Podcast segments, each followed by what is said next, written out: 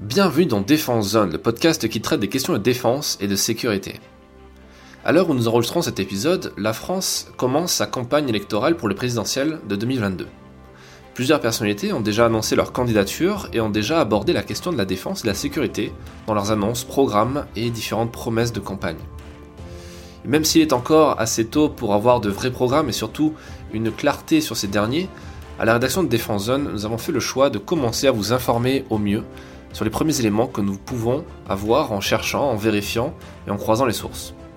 Vous trouverez donc sur notre site internet, dans la rubrique Actualité, un article qui va être régulièrement mis à jour sur les différentes annonces des candidats à la présidentielle. Vous retrouverez le lien également en description de cet épisode. Nous avons également commencé cet article par des informations importantes concernant ce grand rendez-vous de notre démocratie, notamment les échéances datées et détaillées. Par exemple, le premier tour se tiendra le 10 avril et le second le 24 avril 2022. Faisons un petit tour des premières propositions des différents candidats. Tout d'abord, concernant l'opération Barkhane et sa, son éventuelle fin. Tandis que le président Emmanuel Macron a déjà annoncé la fin de l'opération Barkhane, plusieurs candidats ont déjà abordé cette thématique qui concerne de nombreux militaires. Pour rappel, nous avons fait un dossier complet sur Barkhane dans le numéro 3 de notre magazine et vous pouvez encore le commander sur notre site internet ou chez Terang, l'un de nos partenaires. Concernant la fin de l'OPEX Barkhane, les candidats d'extrême gauche y sont largement favorables. Jean-Luc Mélenchon avait d'ailleurs écrit début, début 2021 dans son blog Si vous voulez aller faire des économies ou des transferts de dépenses, allez chercher dans les caisses des guerres. Dois-je rappeler qu'un seul jour de guerre en Afghanistan suffirait à assurer la scolarisation de tous les enfants de ce pays? Et chaque jour de présence militaire au Mali coûte 100 millions d'euros. Bon, il est important de noter qu'en réalité, le coût de la présence militaire française au Mali est de 3 à 4 millions d'euros par jour. On est un peu loin des 100 millions. Une autre thématique qui revient, c'est concernant la, la, police, la police nationale, ce serait de supprimer la BAC, la BRAVE, et de désarmer la police.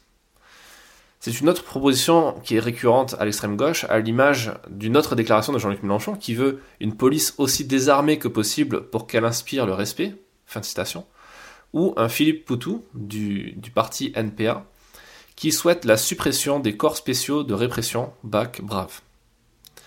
Cependant, une autre un autre candidat de ce bord politique, Fabien Roussel du Parti communiste français, souhaite créer une police de proximité de 30 000 hommes afin de reconquérir certains quartiers, abandonnés par l'État, je cite. Le candidat souhaite ressusciter cette doctrine d'emploi de la police nationale qui a été instaurée à partir de 1998 et supprimée peu à peu à partir de 2003 par Nicolas Sarkozy. Cette même police de proximité est souhaitée par plusieurs autres candidats, notamment Arnaud Montebourg ou encore Valérie Pécresse.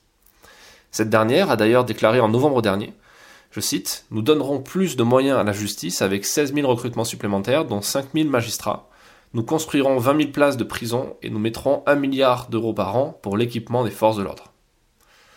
Le gouvernement Macron a annoncé être en bon chemin concernant le recrutement des 10 000 forces de l'ordre prévues, promises, à savoir 7 500 policiers et 2 500 gendarmes d'ici à la fin du quinquennat. Emmanuel Macron avait déclaré en septembre dernier, je cite, il n'y a aucun endroit où la police ne rentre pas. L'idée que la police aurait peur et que la République n'entre pas dans certains quartiers est fausse.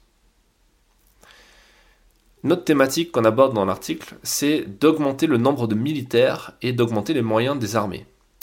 Pour certains candidats comme Nicolas Dupont-Aignan, le budget de l'armée française doit augmenter et passer de 2% du PIB à 2,5%.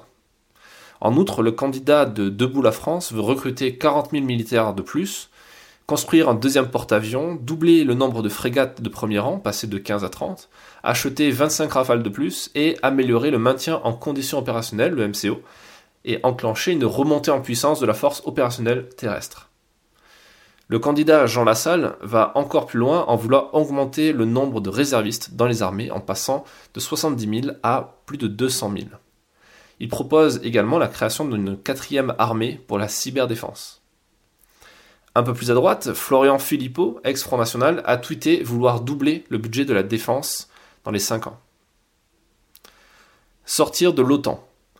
Sortir de l'OTAN est une évidence pour Nicolas Dupont-Aignan, pour Florian Philippot, pour Jean Lassalle, et c'est aussi un point commun entre Mélenchon et Éric Zemmour qui avait déclaré sur BFM, je cite, Nous sommes tout à fait d'accord là-dessus, l'OTAN est devenue une machine à servir les pays qui sont soi-disant les pays qui sont les alliés des États-Unis, et qui en fait ne sont que leurs obligés, et qui doivent se soumettre, et même traiter de façon brutale, comme on l'a vu dans cette histoire australienne, en parlant de l'affaire des sous-marins.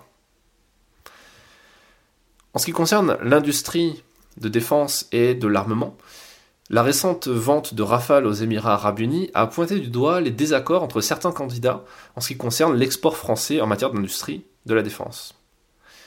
La France nous fait honte quand elle l'arme des régimes autoritaires qui méprisent les droits humains et dont la richesse s'est bâtie sur les énergies fossiles, a critiqué sur Twitter Yannick Jadot, le candidat d'Europe Écologie Les Verts est rejoint par Philippe Poutou qui a tweeté lui aussi Vraiment pas de quoi, être fier. C'est scandaleux, mais à l'image d'un capitalisme militariste, affairiste et cynique, il faut interdire la vente d'armes et distribuer à la place médicaments et vaccins pour les populations des pays du Sud. Tandis qu'Éric Zemmour a déclaré, quant à lui, bravo à Dassault, Thales et Safran pour la vente des 80 rafales. Voilà pour les premiers éléments que nous avons trouvé pertinents de partager avec vous sur notre article, dans notre article et également dans cet épisode du podcast. Bien entendu, tout ce que je viens de dire, tout ce que je viens de lire, sont sourcés, et sourcés dans notre article, et vous pouvez vérifier par vous-même et ainsi aller encore plus loin dans votre réflexion. Et c'est là notre mission en tant que journaliste, vous aider à faire une, vous faire une opinion personnelle pour faire ensuite les bons choix de votre point de vue lors du vote. Merci pour votre écoute, merci pour votre soutien, notamment aux abonnés de l'espace premium, et à très vite pour un prochain épisode.